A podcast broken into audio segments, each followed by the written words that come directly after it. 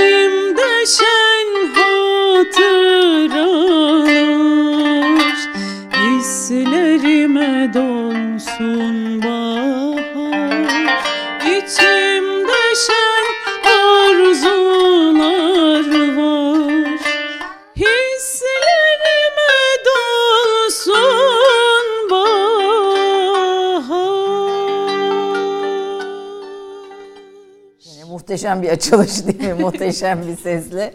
Teşekkür Ben, ederim. Hoş geldiniz. Teşekkürler Ee, hoş geldiniz hocam. Almanya'dan misafirimiz oldunuz. Hoş bulduk. Kıymetli sanatçılarımızla ve değerli konumuzla her zaman gibi bir pazar sabahı Türk kahvesi sohbetini açıyoruz. Ee, b- izleyicilerden yer yer böyle e, karşılaştığımda e, değerlendirmeler alıyorum. İşte bazen kahvaltıya denk geliyormuşuz, bazen kahvaltı sonrasına denk geliyormuşuz ama siz her halükarda sohbetimize nerede olursanız olun iştirak edin. Ee, bu, bu bizi mutlu eder. Ee, e, çok güzel yorumlarda, değerlendirmelerde alıyoruz. Sadık bir izleyicisi oluştu Türk kahvesinin. Efendim hoş geldiniz. Hoş bulduk, çok teşekkür ederim. Çelebi bugün konuğum. Hepinizin yakından bildiği bir isim ama özellikle Avrupa'daki Türk sivil toplum kuruluşlarının gelişmesine katkı sağlamış. Ee, önemli bir isim. Ee, Almanya'dan geldiniz, lütfettiniz. Sizi de uzun süredir ederim. konuk etmek istiyordum. Ancak mümkün oldu. Ee, sizinle yer yer sohbet ettiğimizde, e, konuştuğumuzda, e, konuşma fırsatı bulduğumuzda her seferinde Avrupa'daki Türk e, sivil toplum kuruluşlarına yönelik e, yaptırım kararlarını, yasaklama, e, işte derneklerin kapatılma taleplerini konuşuyoruz. Bugün aslında bu konunun aslını sizden dinlemek istiyoruz. E, yani ne oluyor, ne bitiyor Almanya'da? Siz e, yaklaşık 33 yıldır orada e, bu, bu çalışmaların, bu çabaların içindesiniz. E, buradan başlayalım. Ne yapmak istiyorlar?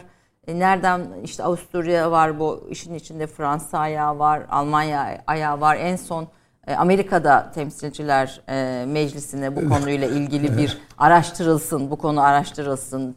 Bu dernekler, bu Türk dernekleri terör örgütü olabilir mi diye araştırılsın diye bir şey verildi, bir önerge verildi. Böyle bir atmosferin içinde Avrupa Birliği'nin bu e, yaklaşım içinde ne olup ne bitiyor? Yani niye Türk dernekleri yasaklansın isteniyor? Hangi kavramlarla bu konuyu konuşuyorlar? Bizim için önemli olan o. Çünkü kavramsallaştırmalar önemli. Onu sizden dinleyerek başlamak istiyoruz efendim. Önce bizi izleyen çok kıymetli dostlarımıza buradan selamlarımızı, saygılarımızı sunuyorum. Ben size de çok teşekkür ederim. Bu çok önemli bir konu. Zaman zaman e, hatta sıkça e, Türkiye'nin de gündeminde olmasını istediğimiz bir mesele. Çünkü e, sadece Almanya'da değil, ağırlıklı olarak Batı Avrupa'da, şimdiki Avrupa Birliği içerisinde çok büyük bir hem Türk hem Müslüman nüfusu var. E, nereden baksanız e, 8 milyon civarında bir Türk nüfusu var. Yani 500 milyon Avrupa'nın total nüfusu yani Evet. bütün ülkeleri kapsayan bunun içinde 8 milyon bir e, Müslüman nüfustan söz e, Türk söz- nüfusu var. Türk, Türk nüfustan söz Müslüman nüfusu 30 milyon civarında. Ee, bunun resmen 25 milyon kadar ancak görebiliyoruz ama e, özellikle Sovyetlerden ayrılıp Avrupa Birliği'ne katılanlar içerisinde ki Müslümanların e, kayıtları sağlam değil. Dolayısıyla biz müftülükler üzerinden bu rakamı görüyoruz 30 milyon civarında. Bu çok önemli bir şey. Bizim konumuz açısından da önemli bir durum. Avrupa tarihinde bu kadar büyük bir Müslüman nüfus hiç olmamıştı onlar nezdinde. Ee, Bu tabii mülteciler meselesi bu nüfusu ne kadar etkiledi? Biraz hani bunu da bir rakamları kafamızda zihnimizde oluşturalım diye söylüyorum. Mesela Avrupa, Bence- Almanya'da ne kaç ne kadar e, Suriye'de bu 2016'dan sonra mülteciye kabul etti Almanya? Almanya 2016'dan sonra takriben e, bir buçuk milyon Mülteci. mülteci kabul etti. Bize açıklanan rakam 1 milyon 100 bininin bizim bilebildiğimiz rakam bir kere doğrudan Suriyeli Müslümanlar olduğu. Biz e, bu rakamın 1 milyon 250 bin civarında olduğunu da e, okuyoruz bazı kaynaklardan. E, tabii ki o mültecilerin içinde Müslümanlar e, çoğunluğu teşkil ettiler bu son dönemde. E, Almanya mülteciler politikası açısından daha farklı bir ülke. Almanya'nın ve birçok Batı Avrupa ülkelerinin aslında mültecilere ihtiyacı var. Ama bunları kontrollü bir biçimde onlar kendi işlerine yarayan yaş grubunda ve meslek grubunda insanlar öncelikli olarak böyle şey müracaatlar kabul ediliyor. Ee, onun dışında e, mümkünse fazla Müslüman gelmesin, hele Türk hiç gelmesin gibi bir eğilim olmakla birlikte sonunda e, bizim insanımıza ihtiyaçları sebebiyle bu kapılar tekrar açılıyor. Ve Şimdi- bir şekilde e, Evet. insan ihtiyacı nedeniyle Evet. de zaten Yani kabul ediyorlar ama dışarıya şeyler bir olacak. resim. Ama iç politikada, e, siyasette başka bir çekişme Tabii. konusu, dışarıya başka bir şey söyleniyor. Tabii o mültecilerin durumu çok farklı. Şimdi biz mesela bu ve benzeri konuları neden açıyoruz, neden dertleniyoruz, niye bunları sıkça böyle uygun ortamlarda, gerekli yerlerde dile getirmeye çalışıyoruz? Bunun çok e, önemli bir e, arka bahçesi var. Yani geçmişi var. Bir kere şöyle düşünmek lazım. E, Bizim bu konuları özellikle Türkiye'yi yönetenler, Türkiye'nin neresinde olursa olsun kendi vatandaşlarına, kendi soydaşlarına, dindaşlarına sahip çıkmak isteyen e, görevliler, yetkililerin devamlı dikkate alması gereken bir şey var. Düşünün, e, biz bundan 60 yıl önce, tam bu sene biliyorsunuz göçün 60. yılı. Yani 1961 Ekim'inde, 31 Ekim tarihinde imzalanan bir işçi göçü anlaşması var. Bu e, Avrupalıların özellikle Batı Avrupa ülkelerinin Almanya, Fransa, Belçika, Hollanda, İngiltere bunların e, işçi göçüne ihtiyaç, işçiye ihtiyaçları e, sebebiyle e, ortaya çıkmış. Sonra çeşitli ülkelerde özellikle Türkiye'de bir anlaşmaya dönüşmüş bir şey. E, tabii bu belli süreler içinde işte birkaç yıl çalışmak amacıyla belli sektörlerde e, insana ihtiyaç duymuşlar ve bu yolu açmışlardı. Fakat e, bu herkesin beklediğinden çok farklı bir gelişme gösterdi.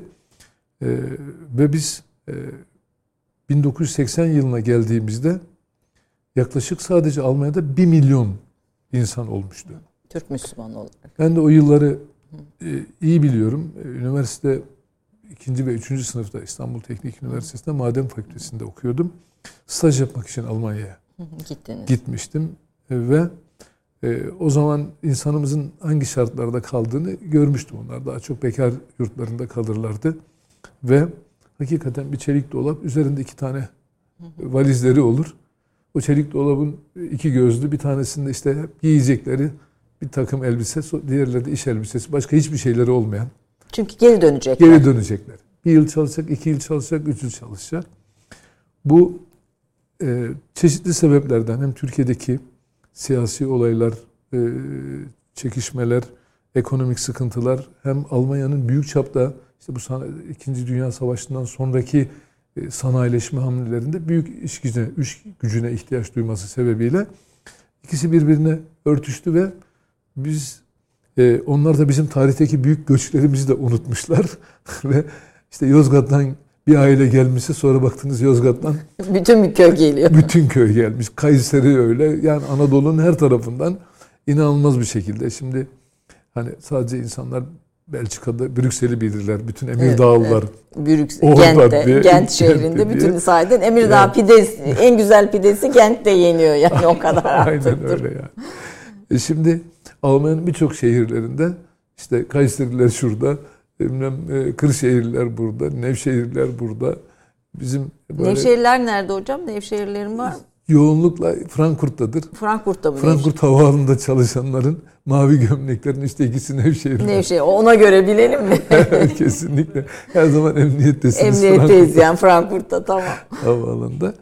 Dolayısıyla e, bu 5 Ekim hiç unutmuyorum. 1980'de biraz da 12 Eylül darbesinden sonra, evet. hemen bir vize konmuştu. İlk vize o zaman konmuştu. Ondan önce vize yoktu. İş yerini bulanlar gelip hemen çalışma izni alırlar ve orada e, başlarlardı. E, o vize e, ile birlikte insanlar yavaş yavaş kalıcı hayata geçmeye başladılar. Yani 20 yıl geçmiş o birinci nesil diyeceğim buna.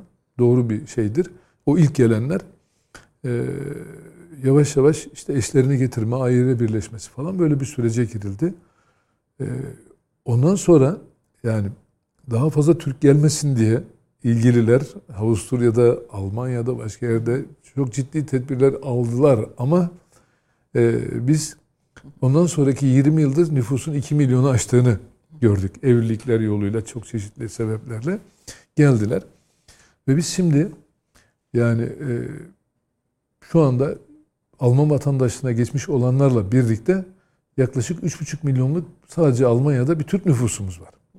Alman vatandaşlığına geçenler ya da Belçika, Hollanda vatandaşlığına geçenler kendi Türk nüfusundan sayılmıyor artık doğal olarak. Onlar kendi vatandaşları olarak mütalaa ettiğinden o rakamlar bizi yanıltmasın. Daima o şu kadar Türk var dendiği zaman üzerine bir de o ülkenin vatandaşlığına geçenleri ilave etmek gerekiyor orada.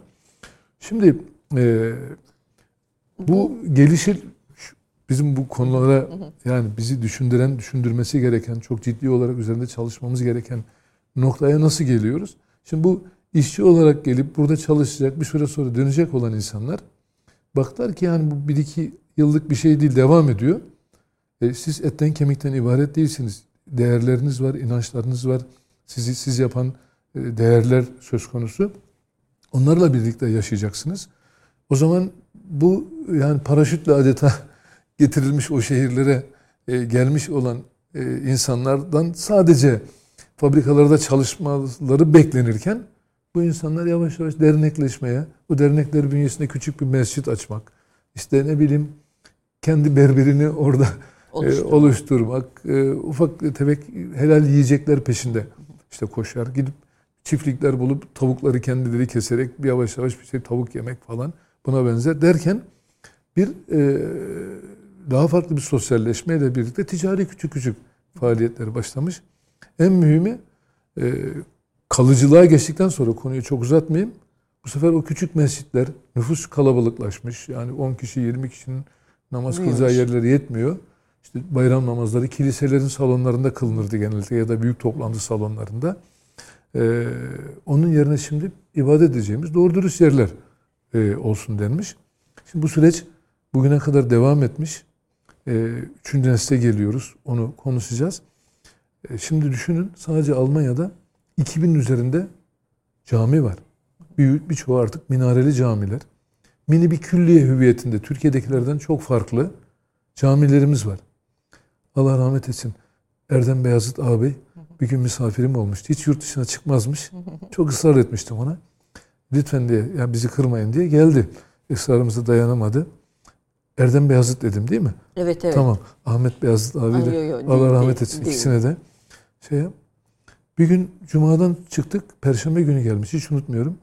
Hatıralarımda var. Cuma'dan çıkarken müthiş bir ağlama başladı. Ağlıyor. Dedik duygusal durum var. Neyse yukarı çıktık. Sonra merak ettim. Abi ne oldu diye. Ya dedi ben yıllardır cuma kılıyorum. Ben böyle bir cuma kılmadım falan dedi. Nasıl oldu dedim. Ya insanlar burada birbirleriyle şey yapıyorlar, musafaha ediyorlar, bir ellerini sıkıyorlar, hatır soruyorlar, çay içiliyor, sohbet ediliyor falan. Gurbetin de etkisiyle Yani- daha bir, bir, bir arada bir Yani, belki bir yani ortak orası evet bir tarafta çay ocağınız var, bir sohbet ediyorsunuz. Şimdi hani burada camilere giriyorsunuz, ruh gibi çıkıyorsunuz. Evet, evet, evet. Kimseyle ne konuşuyorsunuz, ne selamlaşıyorsunuz, ne hatır soruyorsunuz. Ufak ufak şeyler var camilerin, dernekler ama orada mar kendine şimdi küçük bir bakkalınız var. Kendinize ait yiyecekler var. Yavaş yavaş artık Türkiye'den gelen her şey geliyor. Size ait bir mini külliye olmuş oralar. Şimdi e, bizi buraya davet edenlerin hiç düşünmediği, belki de birçoklarının görmek istemediği bir tablo ortaya çıkmış. 2000 üzerinde cami var Ve bir İslam var. ve bir İslam var. Şimdi e, burası demokratik bir ülke. İnsan hakları konusunda kimseye e, söz söyletmeyen, bu işin bayraktarını yaptığını söyleyen insanların e, coğrafyasındasınız ve bu cami onlara ciddi anlamda rahatsızlık vermeye başlamış. Bizim camilerimizde camilerimiz işte derneklerimiz ve içinde camilerimiz hep öyle. Bir tane bilmem e, kürsülerinde bayrağımız asılır. İçinde ezanımız okunur. İçinde siz o çatının altında Türkçe konuşursunuz. Başka Türkçe konuşacak alanınız da yok. Ya evinizde konuşacaksınız ya işte o derneğinizde, caminizde konuşacaksınız.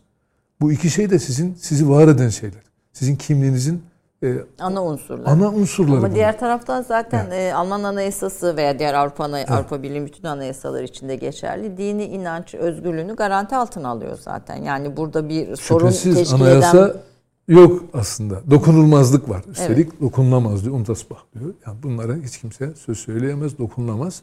Ama bazıları dokunuyor her zaman.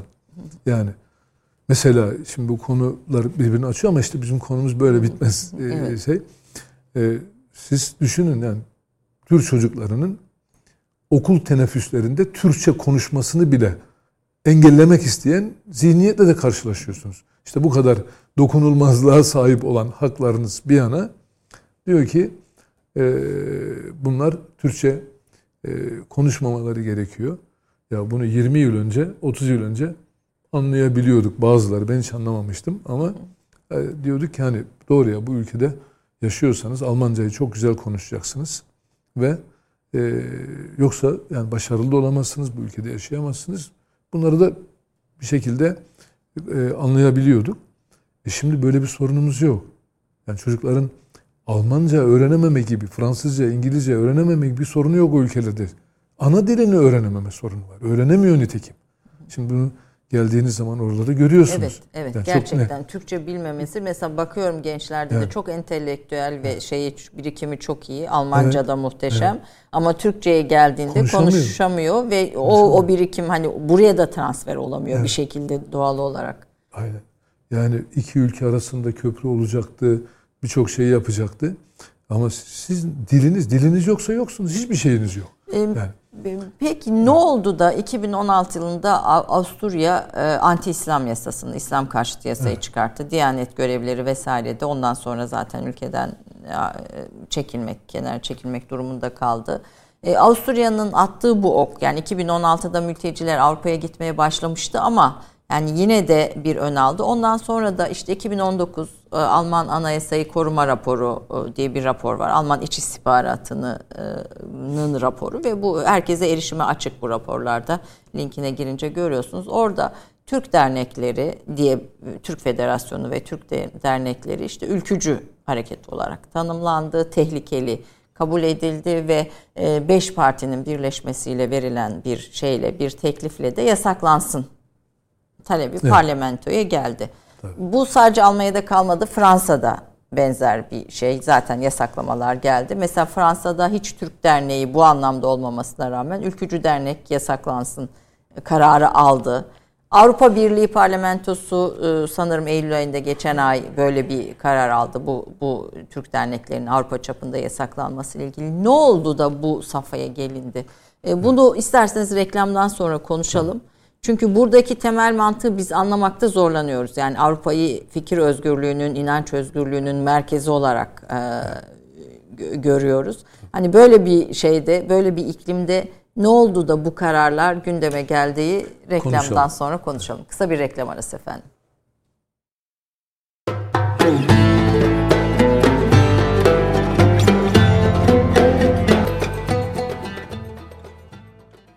Efendim Türk kahvesinde Musa Serdar Çelebi Almanya'dan e, ATİP e, Almanya'daki Türk derneklerinin e, Türk dernek çatılarından birinin başkanı ve uzun süredir Almanya'daki Türk sivil toplum kuruluşlarının önde gelen sevilen isimlerinden birisi. Bugün konumuz bizim büyüğümüz, abimiz bu arada. E, Yaprak Sayar ve e, Serkan Halili de bugün konuğumuz. E, onlardan bir eser daha dinleyeceğiz biraz daha konuyu ilerleyen vakitlerinde bir arada.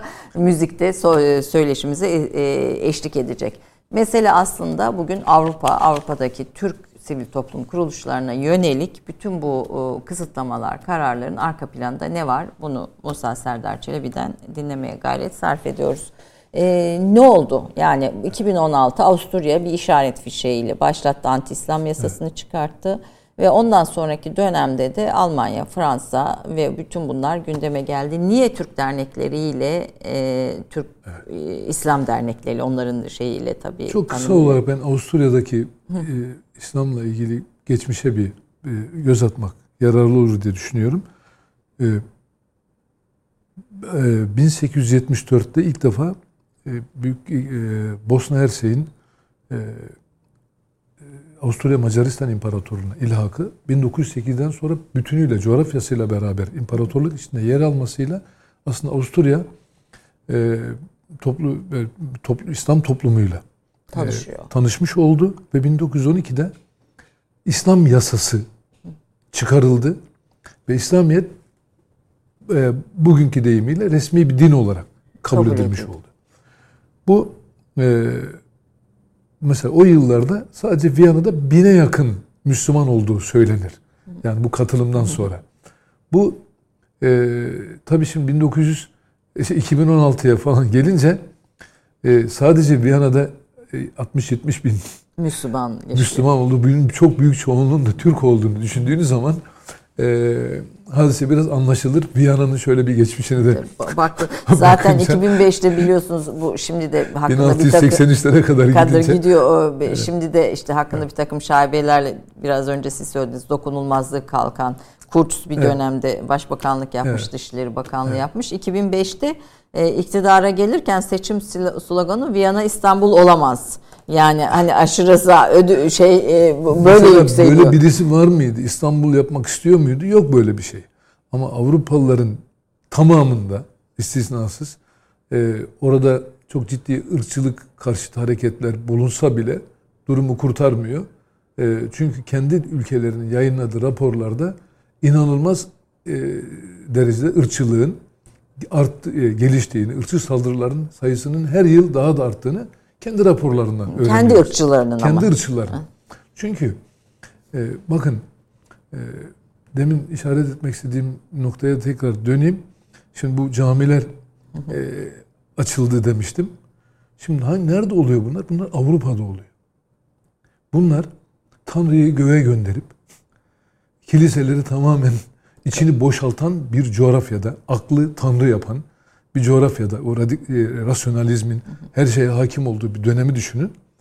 Şimdi böyle bir şey yaşarken Avrupa birdenbire bakıyorlar hem de Türk Müslümanları geliyorlar büyük çoğunlukla. Her tarafa camiler ve ve Devletten de para caizse la almıyorlar. ilahe illallah Evet, diyorlar. Yani evet, devletten de şimdi para filan inançlarımız almıyorlar. Evet. hayır. Bütün her şeyini kendi karşılıyor.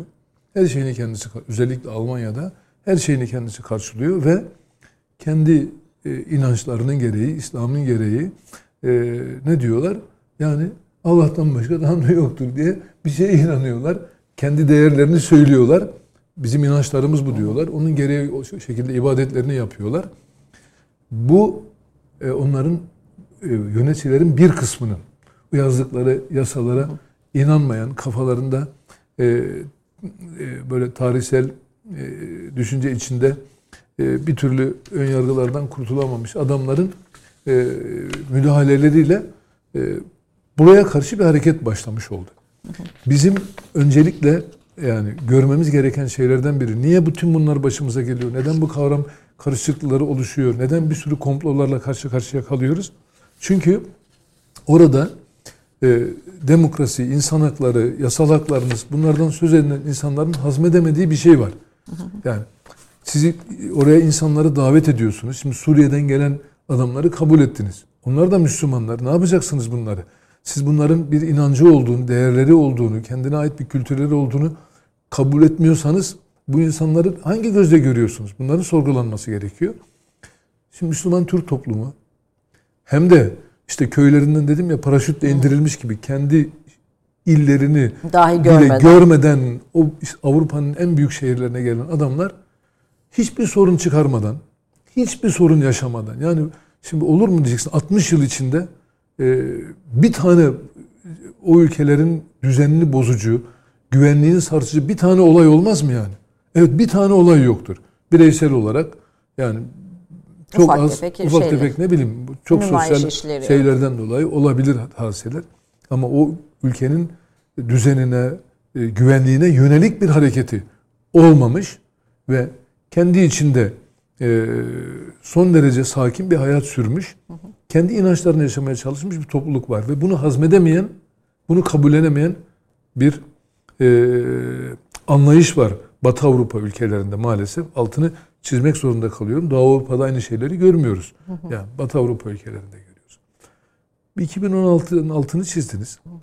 Ben orada bir de e, bunu görmek zorundayız. Yani Türkiye'den de bakınca bizim e, yöneticilerimizin de e, görmesi gereken ve üzerinde düşünmesi gereken bir şey var. O tarihten itibaren özellikle 2015'ten itibaren diyebiliriz.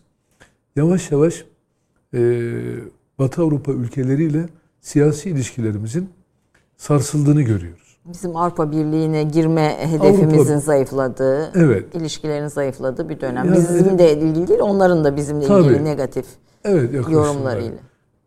İyi hatırlattınız. Yani Avrupa Birliği'ne e, girme konusu önemli meselelerden bir tanesiydi. Niye? Bir kere işte hep bunu söylüyoruz. Onlar alacakmışız gibi bir tiyatro yapıyorlar. Biz de daha sonra girecekmiş gibi bir tiyatro, Tiyatro, evet. yaptık. Ee, işte Merkel ayrıldı şimdi. Yüzümüze gerçeği söyleyen tek e, başbakan oydu. Yani siz ayrıcalıklı, imtiyazlı bir ortaklıkla Olabilir. sizi e, sürekli bir işbirliğine e, düşünüyoruz diyerek Avrupa Birliği'ne üyeliğimizi istemediğini açıkça söylemişti. Diğerleri bunu söylemiyordu ama onlar da istemiyorlardı. E, çünkü Avrupa Birliği'ni e, Avrupa'yı düşünenler hiçbir zaman Müslümanları kendi içlerinde düşünmemişlerdi. Bu birliğin babaları böyle bir fikir asla ortaya koymamışlardı. Hatta daha ekstrem bir şey söylemişlerdi. Bunu Samuel Huntington çok aleni olarak kendi kitabında yazıyor. Ortodoksları bile Tabii. İstemiyorlardı. Evet. Katolik ve protestan. Katolik kiliselerin bittiği Evet, yerde evet, Avrupa evet, biter evet, diye. Evet. Yani siz şimdi böyleyken nasıl bir Avrupa Birliği'ne gireceğimizi düşünebilirsiniz? Bu politik bir şey olarak bunlar böyle gidip gelirdi. Tabii burada o özellikle 11 Eylül saldırılarının ardından Soğuk Savaş'ın bitmesinin de tabii e, ardından e, İslamofobi üzerine yorum yapanlar, Ferit Hafız bunlardan birisi. Mesela şey diyor Avusturya ekseninde de bakarak Kızıl düşman vardı önceden Rusya düşmandı. Şimdi onun yerine Yeşil düşman, İslam düşman haline Maalesef. geldi. Buna bağlantılı olarak Özellikle da- körüklenmek istendi. Evet. Şimdi yine hatırlattınız. Bush'un çağrısını düşünebilir, düşünüyor mu? Hatırlıyor musunuz? 11 Eylül'den sonra yapılan Evet. Haçlı çağrısı yaptı. Bush resmen Haçlı çağrısı. Haçlı e, yani Müslümanlara karşı Haçlı se- şeydi. Tabii mesela şer ittifak Evet. yapan başkentler Yani- işgal edilecektir Ama diye bakın bir bunlar hiçbir şey ifade etmedi sonradan. Olmadı bir türlü. istenilen şeye gelmedi. Bu sefer Avrupa'da bu işler karıştırılmaya başlandı. E, Avrupa'da bugün e, yani biraz şeyi mevcut yapıyı anlayalım da istiyorum. E, En büyük yapılanma örgütlü ve anayasa e, Alman e, İç İstihbarat Raporu anayasayı koruma raporunda da yer alan 170 dernekli Almanya Demokratik Ülkücü Türk Dernekleri Federasyonu var. Bir de sizin e, MHP dışı bir yapılanma olarak e, kurduğunuz Avrupa Türk İslam Kültür Dernekleri Birliği ATİP var. Bu iki büyük fe- federasyon var. Ee, işte başka örgütlenmeler de sayılıyor. Mesela Büyük Birlik Partisi'nin örgütlenmesi raporda adı geçiyor.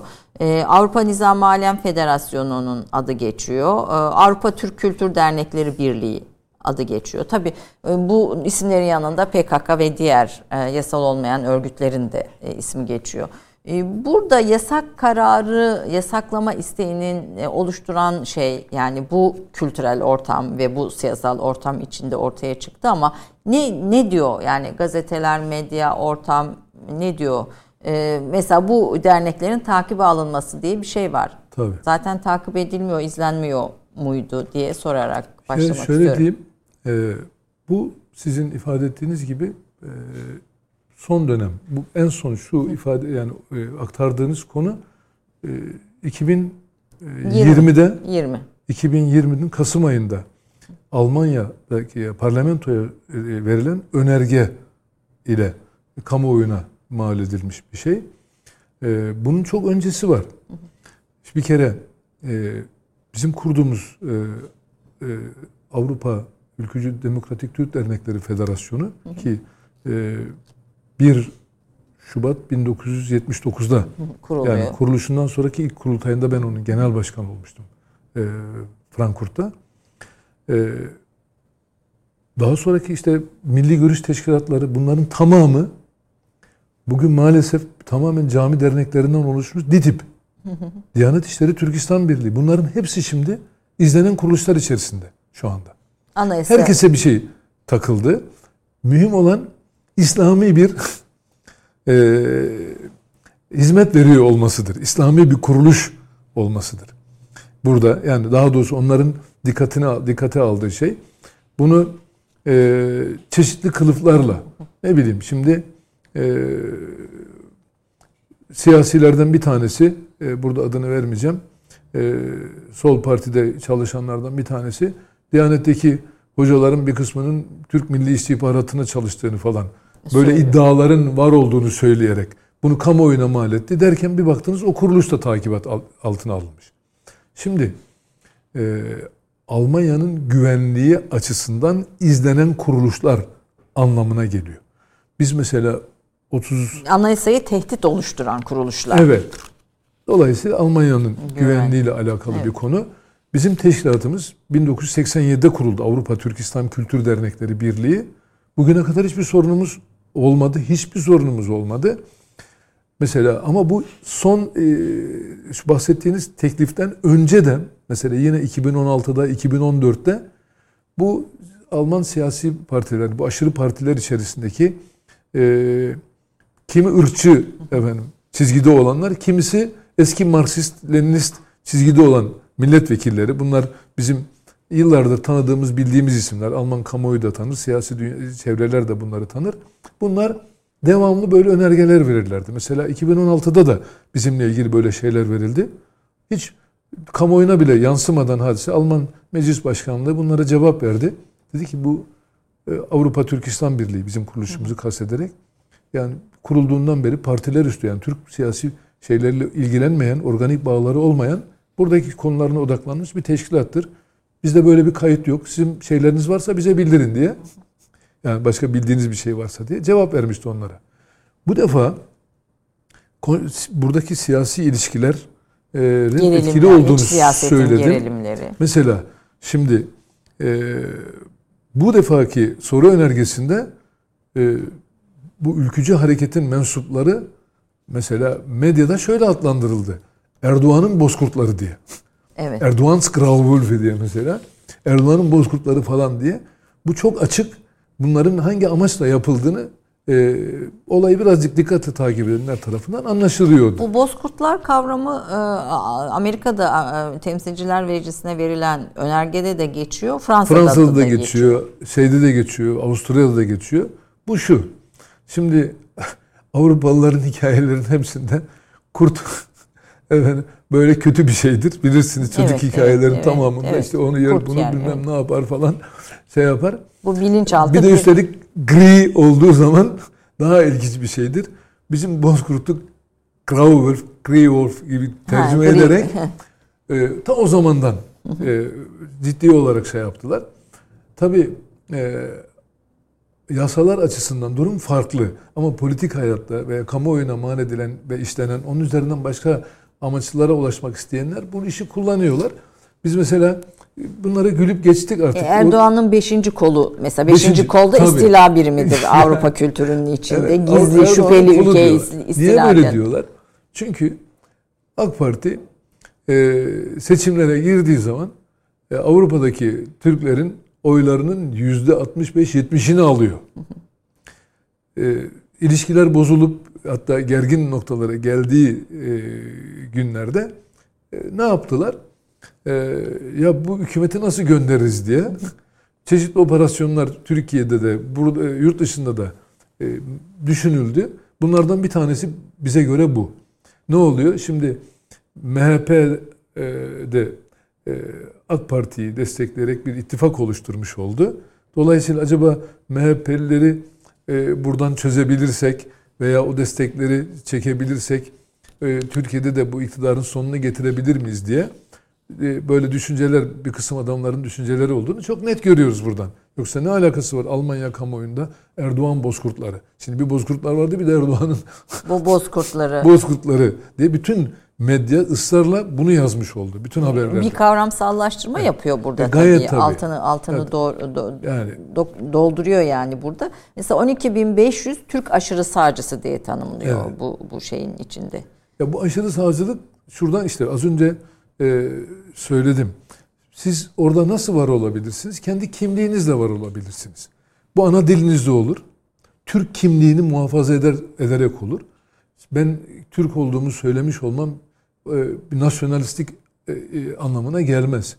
Zaten bizim milliyetçiliğimiz ülkemizi, halkımızı, milletimizi sevmekten ibarettir. Onların o şövenist, ırkçı e, kavramlarının karşılığı değildir hiçbir zaman. Ama onlar bunu böyle anlamak istemezler.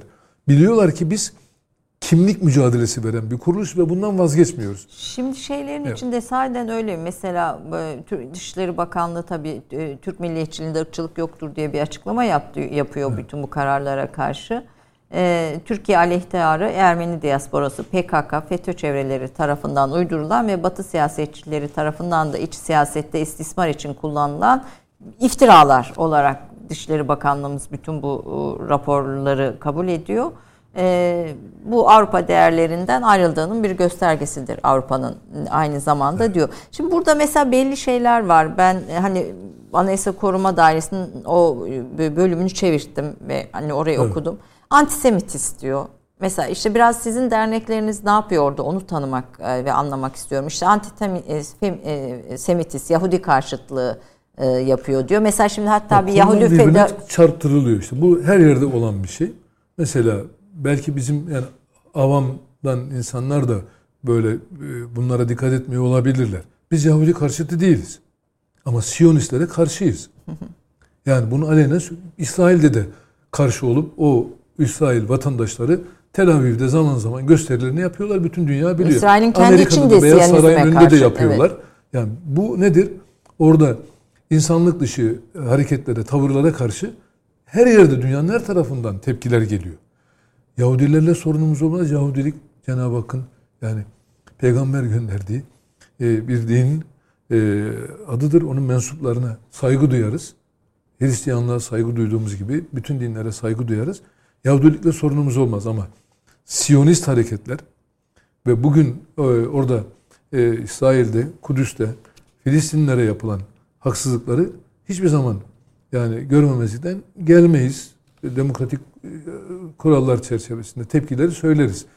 Esasen bu bizim gündemimizde olan bir konu da değil. İşte e, İsrail'deki yapılan e, o İsrail yönetiminin maalesef önleyemediği olaylar sebebiyle bütün dünya medyasında konular gündeme gelir. İnsanlarımız da buna tepki verirler.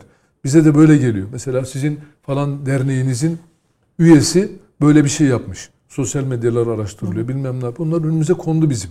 Mesela birisi şiir yazmış Siyonistlere şöyle böyle demiş falan filan. Ne yapabiliriz? yani sosyal Yani- medya raporlarına zaten dayanıyor Gayet bu tabii. iddialar. Yani Başka şey anti, yok. anti antisemitist söylemler oraya dayandırılıyor rapor. Ama hukuk bir devleti her şeye rağmen bakın her şeye rağmen hukuk devletidir. Bunlar bizim e, çünkü ben tam 42 yıldır oradayım. Dolayısıyla oradan ne çıkar ne çıkmaz bunları biliyoruz. İlgililerle de görüşüyoruz bunlar. Ya diyoruz ki siz şimdi mesela burada sizin bahsettiğiniz şeyde e, parlamento şey meclis başkanlığı neye karar verdi? Dedi ki e, Almanya'nın güvenliğinin için e, te- tehlike oluşturduğu iddia edilen bu kuruluşları izlemeye karar verdik diye. Evet izleme. Ama zaten kaç yıldır Ya, izliyor. yani herkes izleyecek bunları. Tabii ki. Ne oldu? 40 yıldan beri izliyoruz, izleniyoruz biz. Her zaman izleniyoruz yani. Herkesi izler. Çok doğal olarak izler. Biz de kendi ülkemizde yabancı kuruluşlar ne yapıyorlar diye bakmıyor muyuz? Evet. Yani bakıyoruz. Ba- Bakıyoruz çoğunda görmüyoruz yani. Avrupalılar kadar da görmüyoruz maalesef. Onlar da hassas görüyor. Maalesef yani. Dolayısıyla hiçbir şey bunlardan olmaz. Sadece ve sadece bugün konjüktür sebebiyle, siyasi ilişkilerimizin bana göre olumsuz seyretmesi sebebiyle bu biraz tırmandırılmış durumda. Müslümanlarla ilgili konuda az önce izah ettiğim gibi. Onların hiç beklemedikleri bir tablo. Yani bu mesela e, PKK eylemlerine karşı çıkışları oradaki Türklerin bir e, işte ırkçılığa bir gerekçe olarak gösteriliyor. İşte Alevi karşıtlığı yapıyor deniyor. E, Bu bunların nasıl ya yani olup olmadığını veya sizin bu süreçte nasıl bir politika izlediğini Avrupa'daki Türkler olarak Türk sivil toplum kuruluşları olarak bunu dinlemek istiyorum ama bir ara verelim. bir, bir güzel ses du- duyalım. Evet evet. Yani bu- E, ne dinleyelim? Evet, e, biz, Biz de de, bu kadar ciddi Biz de, konu evet. üzerine şöyle güzel bir aşk şarkısı söyleyeceğiz. E, değil mi? E, Alaaddin Yavaşça hocamıza ait Ne bildim kıymetin, ne bildin kıymetim diye başlayan eseri seslendireceğim. Çok da uyuyor aslında. Evet. Karşılıklı bir kıymet bilmeme Bir durumu atıfta var. bulunabiliriz. Buyurun.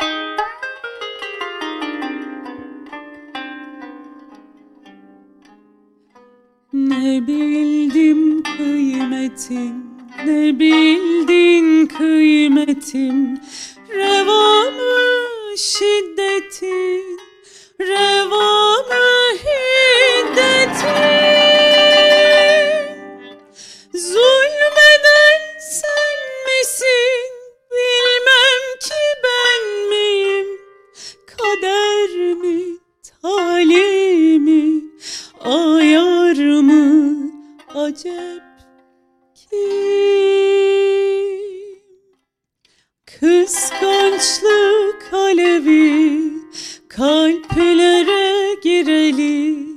Sen deli,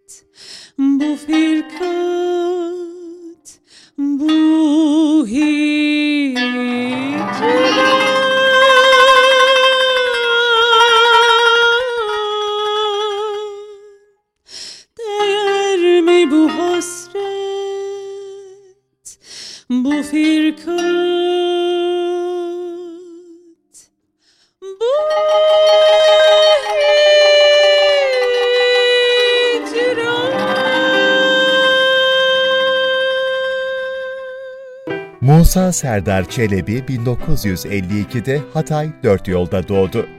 1969'da İskenderun Lisesi'nden 1974 yılında İstanbul Teknik Üniversitesi Maden Fakültesinden mezun oldu. 1976'da vatani görevini tamamladı. 1978 yılı Mayıs ayına kadar Toprak ve Tarım Reformu Müsteşarlığında ve Gümrük ve Tekel Bakanlığında çalıştı. 1978 yılı sonunda Almanya'ya gitti. Şubat 1979'da Avrupa Türk Federasyonu'nun birinci kurultayında genel başkan seçildi. 1987 yılında arkadaşlarıyla birlikte merkezi Köln'de olan Avrupa Türk İslam Kültür Dernekleri Birliği, ATİB'in ve Uluslararası Kalkınma ve İşbirliği Derneği UKİD'in kurucu başkanı olarak görev yaptı. 2002-2003 döneminde Büyük Birlik Partisi Başkan Yardımcılığı yaptı.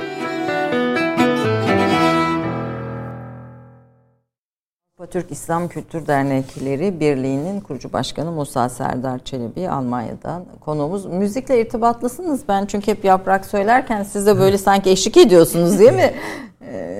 Benim eşim e, Allah rahmet eylesin yakında kaybettiniz. Hem çalardı hem de klasik Türk musikisi. Yusuf Ömürlü hocamın sohbetlerine katılırdı. O evet. kubbe altında Yusuf Ömürlü'nün... E, Yusuf Ömürlü hocamın çok değerli bir kızı var.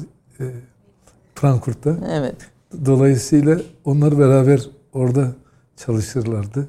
Biz ailemizle görüşürdük. İşimden hep onları öğrendim. Evet. evet yani bir musiki yakınlığınız çünkü eşlik evet. ediyorsunuz makam da gayet şey yapıyor hani Çok böyle bir, şarkılar, bir şey e, tutuyor insan tabi e, gurbette biraz daha evet. da galiba e, bu, Türk müziğinin evet. hasretini evet. daha çok din duymak evet. dinlemek için daha çok çaba sarf ediyor.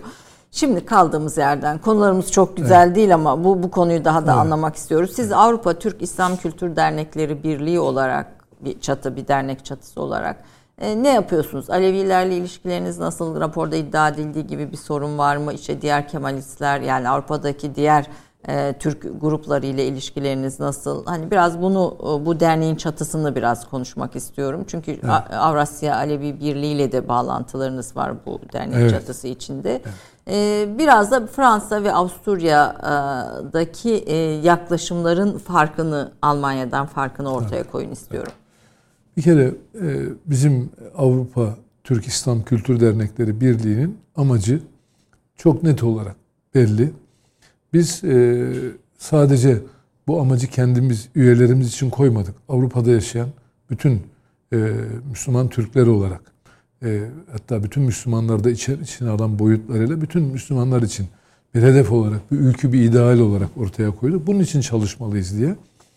Türkiye'deki siyasi partilerle organik bağ içinde olmadan bu çalışmaları yürütmek gerektiğine inandık. Bizim nereden geldiğimiz belli hangi siyasi hareketin içinde Türkiye'den ama biz Avrupa'da yaşıyoruz. Ve Avrupa'daki insanımızın varlığını korumaya çalışıyoruz. Ee, bunu yapmaya çalışırken bakıyorsunuz ki geçmiş dönemi kastederek söylüyorum. Sabahtan akşama kadar Türkiye ile esasen yatıp kalkıyorsunuz. Oradaki siyasi partiler İç mücadele. Çekişmeler. O hiç bizimle alakası olmayan konular oraya taşımış oluyorsunuz falan. Ve esas amaçlarınızın dışına çıkıyorsunuz ya da onları ihmal ediyorsunuz. Bunları sağlıklı değerlendirebildik 1985, 86, 87 yıllarında. Ve e, biz tamamen Avrupa'daki varlığımızı korumaya yönelik hatta böyle bir onu kalıplaşmış bir şeye de soktuk. Herkese kolay, kolay ulaşsın diye.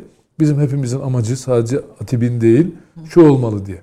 Milli kimliğine sahip, e, böyle eşit haklar peşinde koşan, kendi sorunlarını çözmeye talip, bu kabiliyette güçlü bir toplum olalım. Yani böyle bir toplum olacak anasının dilini konuşacak. Kendi dinini öğrenecek, yaşayacak. Oyun yaşatacak mekanizmaları, kurumları oluşturacak. Ve e, böyle işte ikinci sınıf olmayacak. Nasıl o? Yani anayasal hakları kullanabilecek dirilikte, evet. birikimde ve e, kendisine tanınması gereken diğer hakların da peşinde olan güçlü bir toplum olacak. Onu da tarif ettik. Dedi ki bakın örgütlü bir toplum olacağız. Bütün insanımız beğendiği bir kuruluşun içinde olacak. Onda yer alacak. Ve hangi hangi kuruluşları beğeniyorsa ki kuruluşlarımızın hepsi şimdi geçmiş yıllarla karıştırmamak lazım.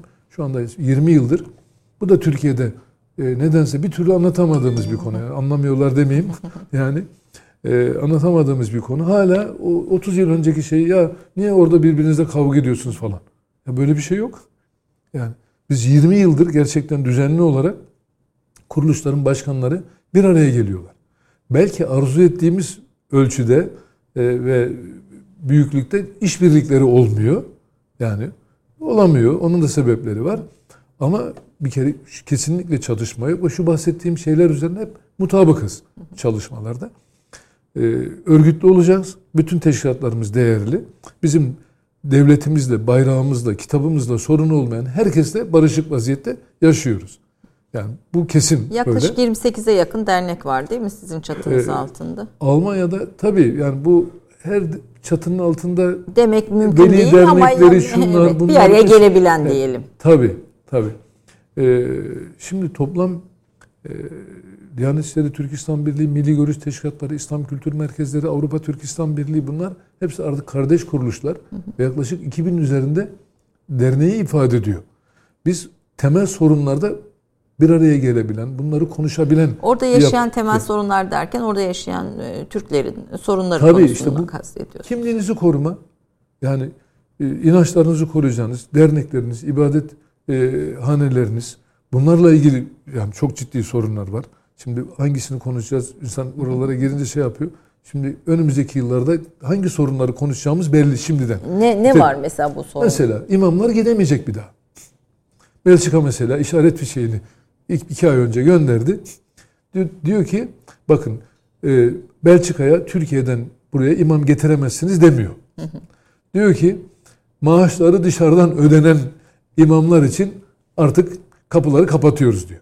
Ya içeriden e, cemaatin ödemesini isteyecek. Cemaat ödeyince izin verecek mi peki? Yani şimdi o Bir bu müpem Türkiye'den Diyanet Vakfı tarafından ödeniyor bizim şeylerimiz. imamlarımız var. imamlarımızın paraları. Dolayısıyla böyle hoca getiremezsiniz diyor. Şimdi dernekler zaten insanımız yıllardan beri o binaları yapmış, camileri ortaya çıkarmış. Şu anda bir rakam söylesem inanamazsınız. Sadece Almanya'da her ay minimum 10 milyon euro para harcıyoruz. Biz o camileri açık tutmak için. 10 milyon. Çok hesap 2000 cami 5'er bin eurodan aylık ortalama gider belli para. Bunlar vatandaşın cebinden çıkıyor. Kimsenin bir kuruş parası yok başka şeyde. Üzerine hoca paraları vereceksiniz bilmem ne yapacaksınız. Hocam hadi içeriden getirelim. Bu bambaşka bir konu. Başka bir zaman konuşabiliriz. Çünkü zaten Almanya ve diğer ülkeler bunun tedbirlerini aldılar. 10 yıldan beri çalışıyorlar. Almanya'da Münster'de e, e, Münster'de Frankfurt'ta Tübingen'de e, Osnabrück'te ilahiyat kürsüleri kuruldu. Yani İslam teoloji öğretiyor ve oradan mezun olanlar ileride bizim okullar, bizim camilerimizde Görev yapacak. Görev yapacaklar. Bilmem bütün bu programlar var. Türkiye'den gelsin istenmiyor. Türkiye bu şeylerin Müslümanların hamisi durumunda olsun. Bazı siyasi çevreler bunu istemiyorlar. Ve buna bir tepki gösteriyorlar. Peki başka önümüzü be- bekleyen, bizi Avrupa toplumundaki Müslümanları bekleyen başka sorunlar neler? Başka sorunlar en hayati sorun yani o dışarıdan o yönet e, ülkelerden bir tehdit anlamında söylemeyelim ama bizim kendi gerçeğimiz açısından baktığınız zaman eğer biz üzerimize düşen işleri yapamazsak biz bir sürü sorunlar konuştuk, konuşacağız. Bu sorunları yaşayan toplumu geleceğe taşıyacak. Bunları çözüm Değerleriyle- mekanizmaları önerecek. Evet bunları yapamazsak bu toplum yok olacak. Bu toplum eriyip gidecek. Şu anda mesela 3,5 milyon insandan bahsediyorum. Ama çok ciddi bir kaybımızın olduğunu biz görüyoruz. Az önce işte kendini bakıyorsunuz kara kaşlı, kara gözlü bizim oğlan diyorsunuz. Adam Türkçeyi konuşamıyor. Evet. Yani bitti sizden kopuyor yani. Bu artık onu nereden takip edeceksiniz? Nerede bulacaksınız bunu? İşte Müslüman olur efendim e, dolayısıyla Müslüman olması da kafi falan diyen görüşler oluyor. Ya öyle olmuyor ki onların barınabileceği bir İslami cemaat oluşmuş değil ki Almanlardan şuradan buradan. Öyle bir ortam çok tek tük camilerimiz var. İşte Almanca hutbelerin okunduğu bütün Alman Müslümanların da katıldığı falan. Ama bu böyle bir toplu halde kalabalıkları tutacak bir şey yok.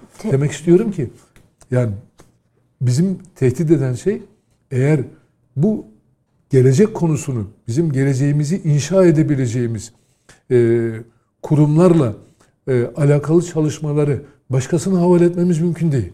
Aslında Türkiye'de yapamaz bu şeyleri.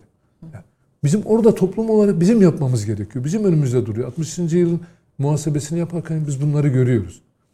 Müthiş bir ırkçılık hareketi. Bütün Avrupa'da gelişiyor. Şimdi İtalya'yı hiç konuşmuyoruz mesela. İtalya, Niye? Orada fazla Türk olmadığı Evet. için onları konuşmuyoruz. Ama orada Kuzey Afrika ülkelerine gelen yani Müslümanların durumunu çok iyi biliyoruz yani. Adamların hepsinin tek adı var. Negro. Yani. Dolayısıyla yani bu kadar aşağılanırlar, horlanırlar. Fransa'da, İspanya'da yani ırkçılığın haddi hesabı yok. Hollanda hiç adını anmazsınız ama korkunç ırkçı bir ülkedir yani. Irkçılığı Zaten ırkçı parti Wilders'te %30'a yakın oy alabildi yani. Belçika'da öyle. Bırakın şeyleri, Valonların, Flamanlara tahammülü yok. Yani şimdi yani Belçika aslında parçalanmış bir ülke durumunda şimdi. Neyse konumuzu dağıtmayayım. Ama böyle bir şeyle. Çünkü kilise tamamen iflas etmiş. Onları bağlayan bir din konusu yok. Hep biz dini konulardan hareketle e, biraz tarihi e, sel şeyi bakarak tabloya bakarak böyle değerlendiriyoruz ama kilise tamamen sosyal bir kurum olarak çalışıyor. Yani yardım eden falan başka hiçbir özelliği yok. Yeni nesillerden yani yüzde bir bile katılıp... Bir ortak noktayı kaybettikçe bu sefer tekrar aşırı sağ akımlar güçleniyor. İşte bu. Bunu demek istiyorum. Yani o kaybolunca burada tamamen ırkı şeyler ortaya çıkıyor. Yani e, ırkçılık için her şey hazırlanmış oluyor. Avrupa Birliği falan filan onların ortak ruhu, felsefesi onların hepsi e, bu anlamda bir şey ifade etmiyor. Herkes kendi sınırlarını, herkes kendi kültürünü, değerlerini, Değer. dilini, dolayısıyla soyunu, ırkını üstün tutan bir anlayışla işin üzerine gidiyorlar. Biz böyle bir coğrafyada yaşıyoruz. Bizim yani gelecekle ilgili en hayati konumuz bu. Bizim e, teşkilatımızın amaçlarını konuşuyorduk.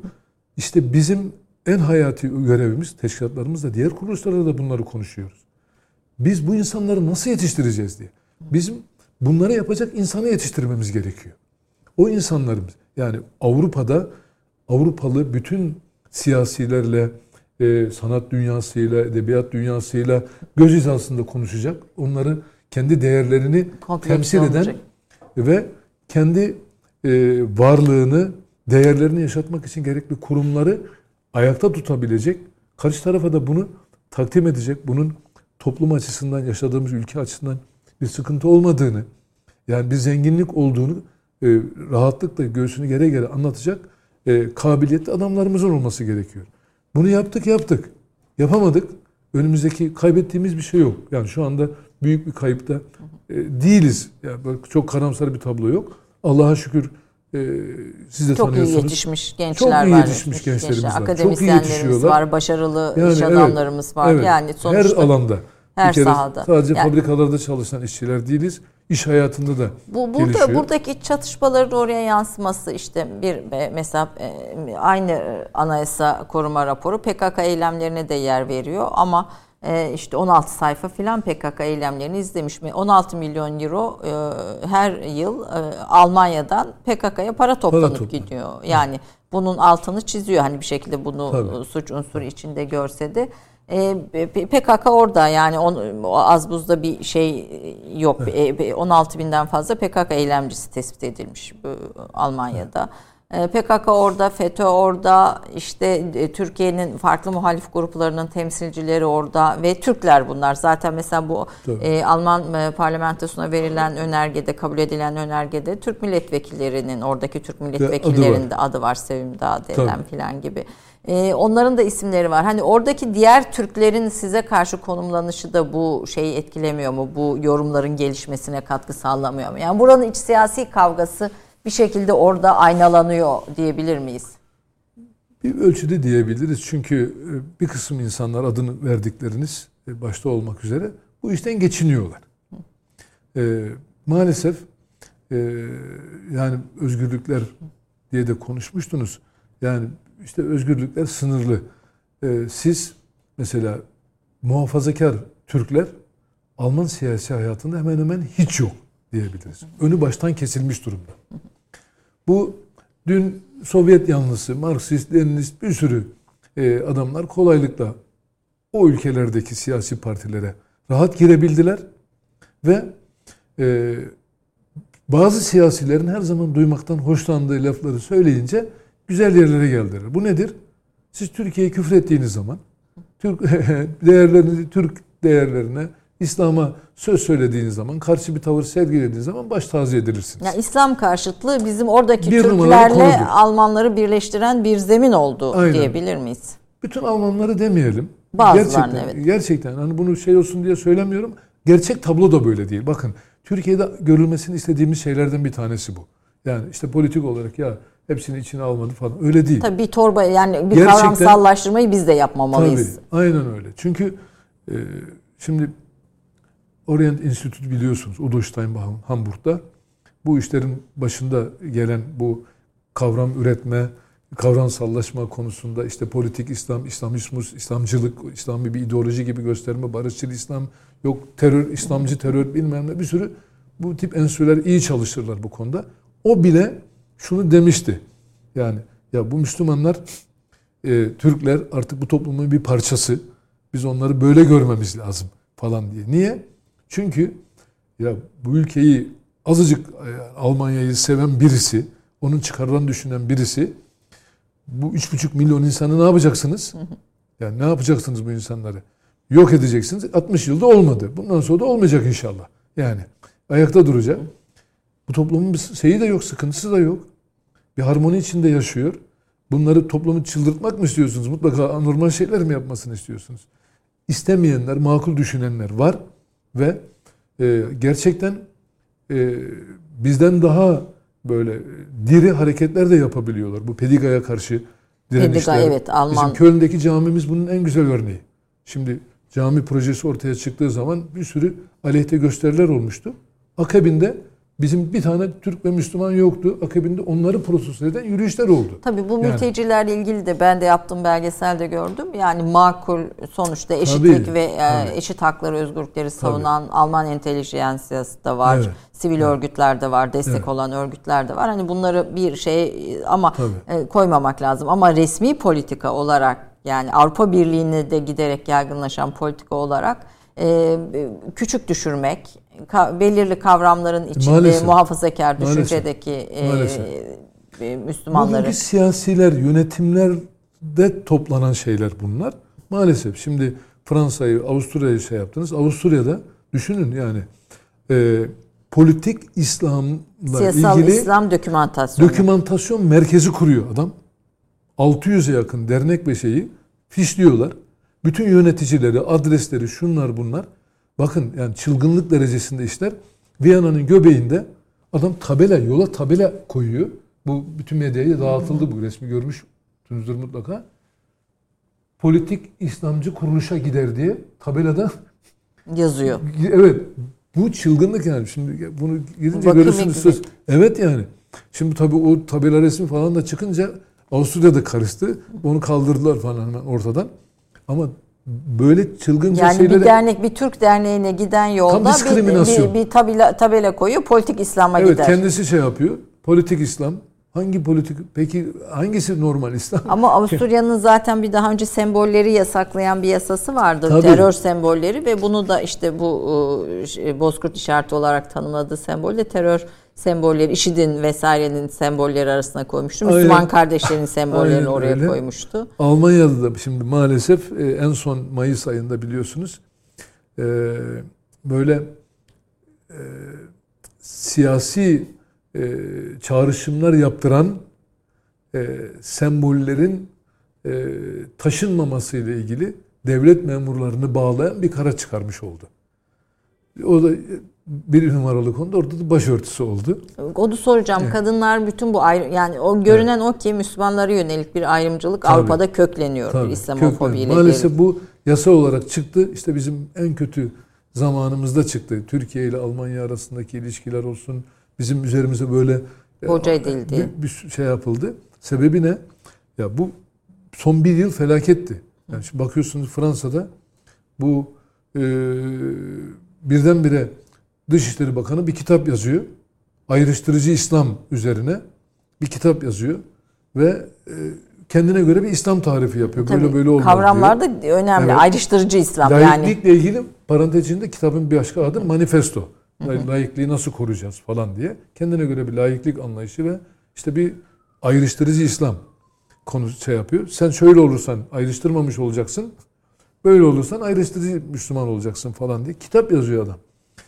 Bu adam mesela işte şeyler bozkurtlar kapatıldı diye sosyal kendi medyasından yazı yazan bir adam. Şimdi o zaman da sizinle konuşmuştum Evet, hatırlıyorum. Ya böyle bir şey yok. Bugün de söylüyorum bakın. Hiçbir dernek kapatılmış değil şeyde. Bu zaten şimdi alay konusu oldu. Sanal kapatma diye. Yani bu de- dernekler kapatılsın kararının sonunda hiçbir dernek kapatılmadı mı? Hiçbir dernek bak tekrar söylüyorum. Neden? Cami kapatıldı. O camiler de zaten son 4-5 Fransa senedir çok karanlık. Fransa için konuşuyorum. Karanlık işlerdi. Onları kim kurmuştu mesela? Biz konuşuyoruz. Orada federasyonlar var. İslami hizmet veren yani bünyelerinde cami bulunan derneklerin federasyonları. Bu camiler kapatılanlar sizin mi? Yok bizim değil. Nereden kuruldu? Ya sonradan kuruldu. Bu işit mekanizmasıyla bağlı. Yani o adamların işte hatırlayacaksınız Evet. Irak'a, Suriye'ye 700, 700 savaşçı var Fransa'dan giden bildiğim kadarıyla Buyurun. IŞİD'e. işte o camileri kurdular, yuvalandılar. İşin şeyi budur. Benim size tecrübemle söylüyorum bunu. İddiam budur. Sonra da şimdi iş bitti. Onları kapatalım diye.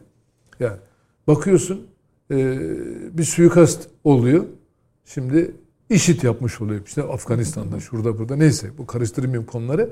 Ama yani bizimle alakası yok. Oradaki oraya Türk yerleşmiş, o ülkenin vatandaşlığını almış Müslümanlarla da ilgisi yok hadiselerin. Burada tutuyorlar. Ee, şimdi bir Fransa İslamı diyebileceğimiz bir şey çıkarmışlar. Ee, Fransız anayasasına anayasasına uyumlu İslam diye bir manifesto yayınlamışlar. Ya böyle şey olur mu? İnsanlar şimdi e, bir ara işte Berlin Belediye Başkanlığı Almanya İslamı diye Dipken'de galiba yanlış hatırlamıyorsam onun böyle bir şeyleri olmuştu. Avusturya'da keza öyle. Buna benzer şeyler çalışmalar yapıyorlar. E, ve çok ilginç bu kamuoyuna bu tip şeyler e, pompalanırken hemen bakıyorsunuz bir kanlı bir olay oluyor. Aynı zamanda Ekim Fotoğraflar Kasım. ve olaylarla destekleniyor bu evet, iddialar. kanlı olaylar oluyor. İşte o öğretmenin hunharca öldürülmesi, tarih coğrafya öğretmeni öldürüldü Fransa'da, Paris'te. Dehşet bir cinayet. Hemen bir Müslüman gencin adı falan çıktı. Sonradan e, kim ne oldu, nasıl oldu anlamadık yani hadiseyi. Tabii kamuoyuna bunlar pompalandı. Şimdi Avrupa, Batı kamuoyu, Avrupa ülkelerinde özellikle kamuoyu çok önemli. Burada da iki şey var. Adamlar akşamleyin seyrettikleri televizyon, sabahleyin okudukları gazeteye bakarlar. Bunlar pompalanınca müthiş bir şey oluyor. Ertesi gün sokağa çıkıyorlar. Kara kaşlı, kara gözlü birini görünce işte Türk Müslüman o akşam anlatılan televizyonlarda, gazetelerde şey bu toplumda gerçek ayrışmaya bunlar sebep oluyor. Şey, ne kadar çok saldırı oldu başörtülü hanımlara şeyde. Almanya'da olsun diğer yerlerde. Yani giderken çıkıyor Çekiyor iki tane başörtü. deli başörtüsünü çekiyor, Hollanda'da da hırpalıyor. yine aynı. Yani tokatlıyor. Bakın 2020 ile ilgili rapor yayınlandı. Anayasayı Koruma Teşkilatı'nın gene saldırılar, ırkçı saldırılarla ilgili, kendileriyle ilgili yani. 21 binin üzerinde saldırı var. 21 bin saldırı. Almanya'da. Almanya'da. Sadece Almanya'da. İtalya hepsinde korkunç şeyler oluyor. Ee, sözlü saldırı, fiili saldırılar, bıçaklamalar, bilmem işte ev yakmalar, e, bir molotoflar, cami yakmalar bunları yaşadık şeyde. Bu toplum bütün bunlara rağmen toplumumuz en küçük bir şey vermedi bunlara. Reaksiyon Ve- vermedi. Hayır vermedi. Almanlar bunu çok iyi biliyorlar. Alman devletinin e, yöneticilerin bir kısmı bu konuda son derece duyarlı ve dikkatliler. Biz de bunların bir tiyatro olduğunu biliyoruz. Haklarımızı korumaya, kamuoyuna ulaşmaya çalışıyoruz. Burada hani ne yapmalıyız Evet. konusuna geldi. Son Görevlerimiz 3-4 dakikamız Şey- kaldı.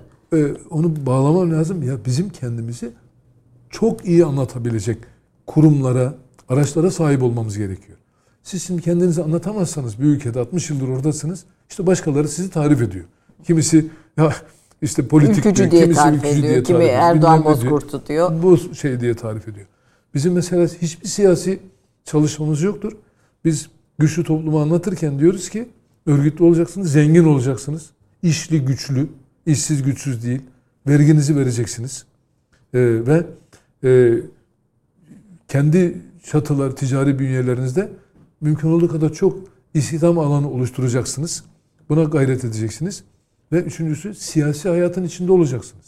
Şimdi siyasi hayatın içinde demokratik ülkelerde yani bu Almanya, e, Avusturya, Fransa, Hollanda, Belçika olamıyorsunuz. E, teşkilatlara bile giremiyorsunuz.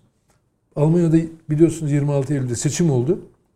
Ağustos başındaydı galiba. Bir milletvekili çıktı. Adını vermeyeceğim. Evet. Ee, bir şey yaptı. Dedi ki e, partilerde aday adayı olan e, şeylerin e,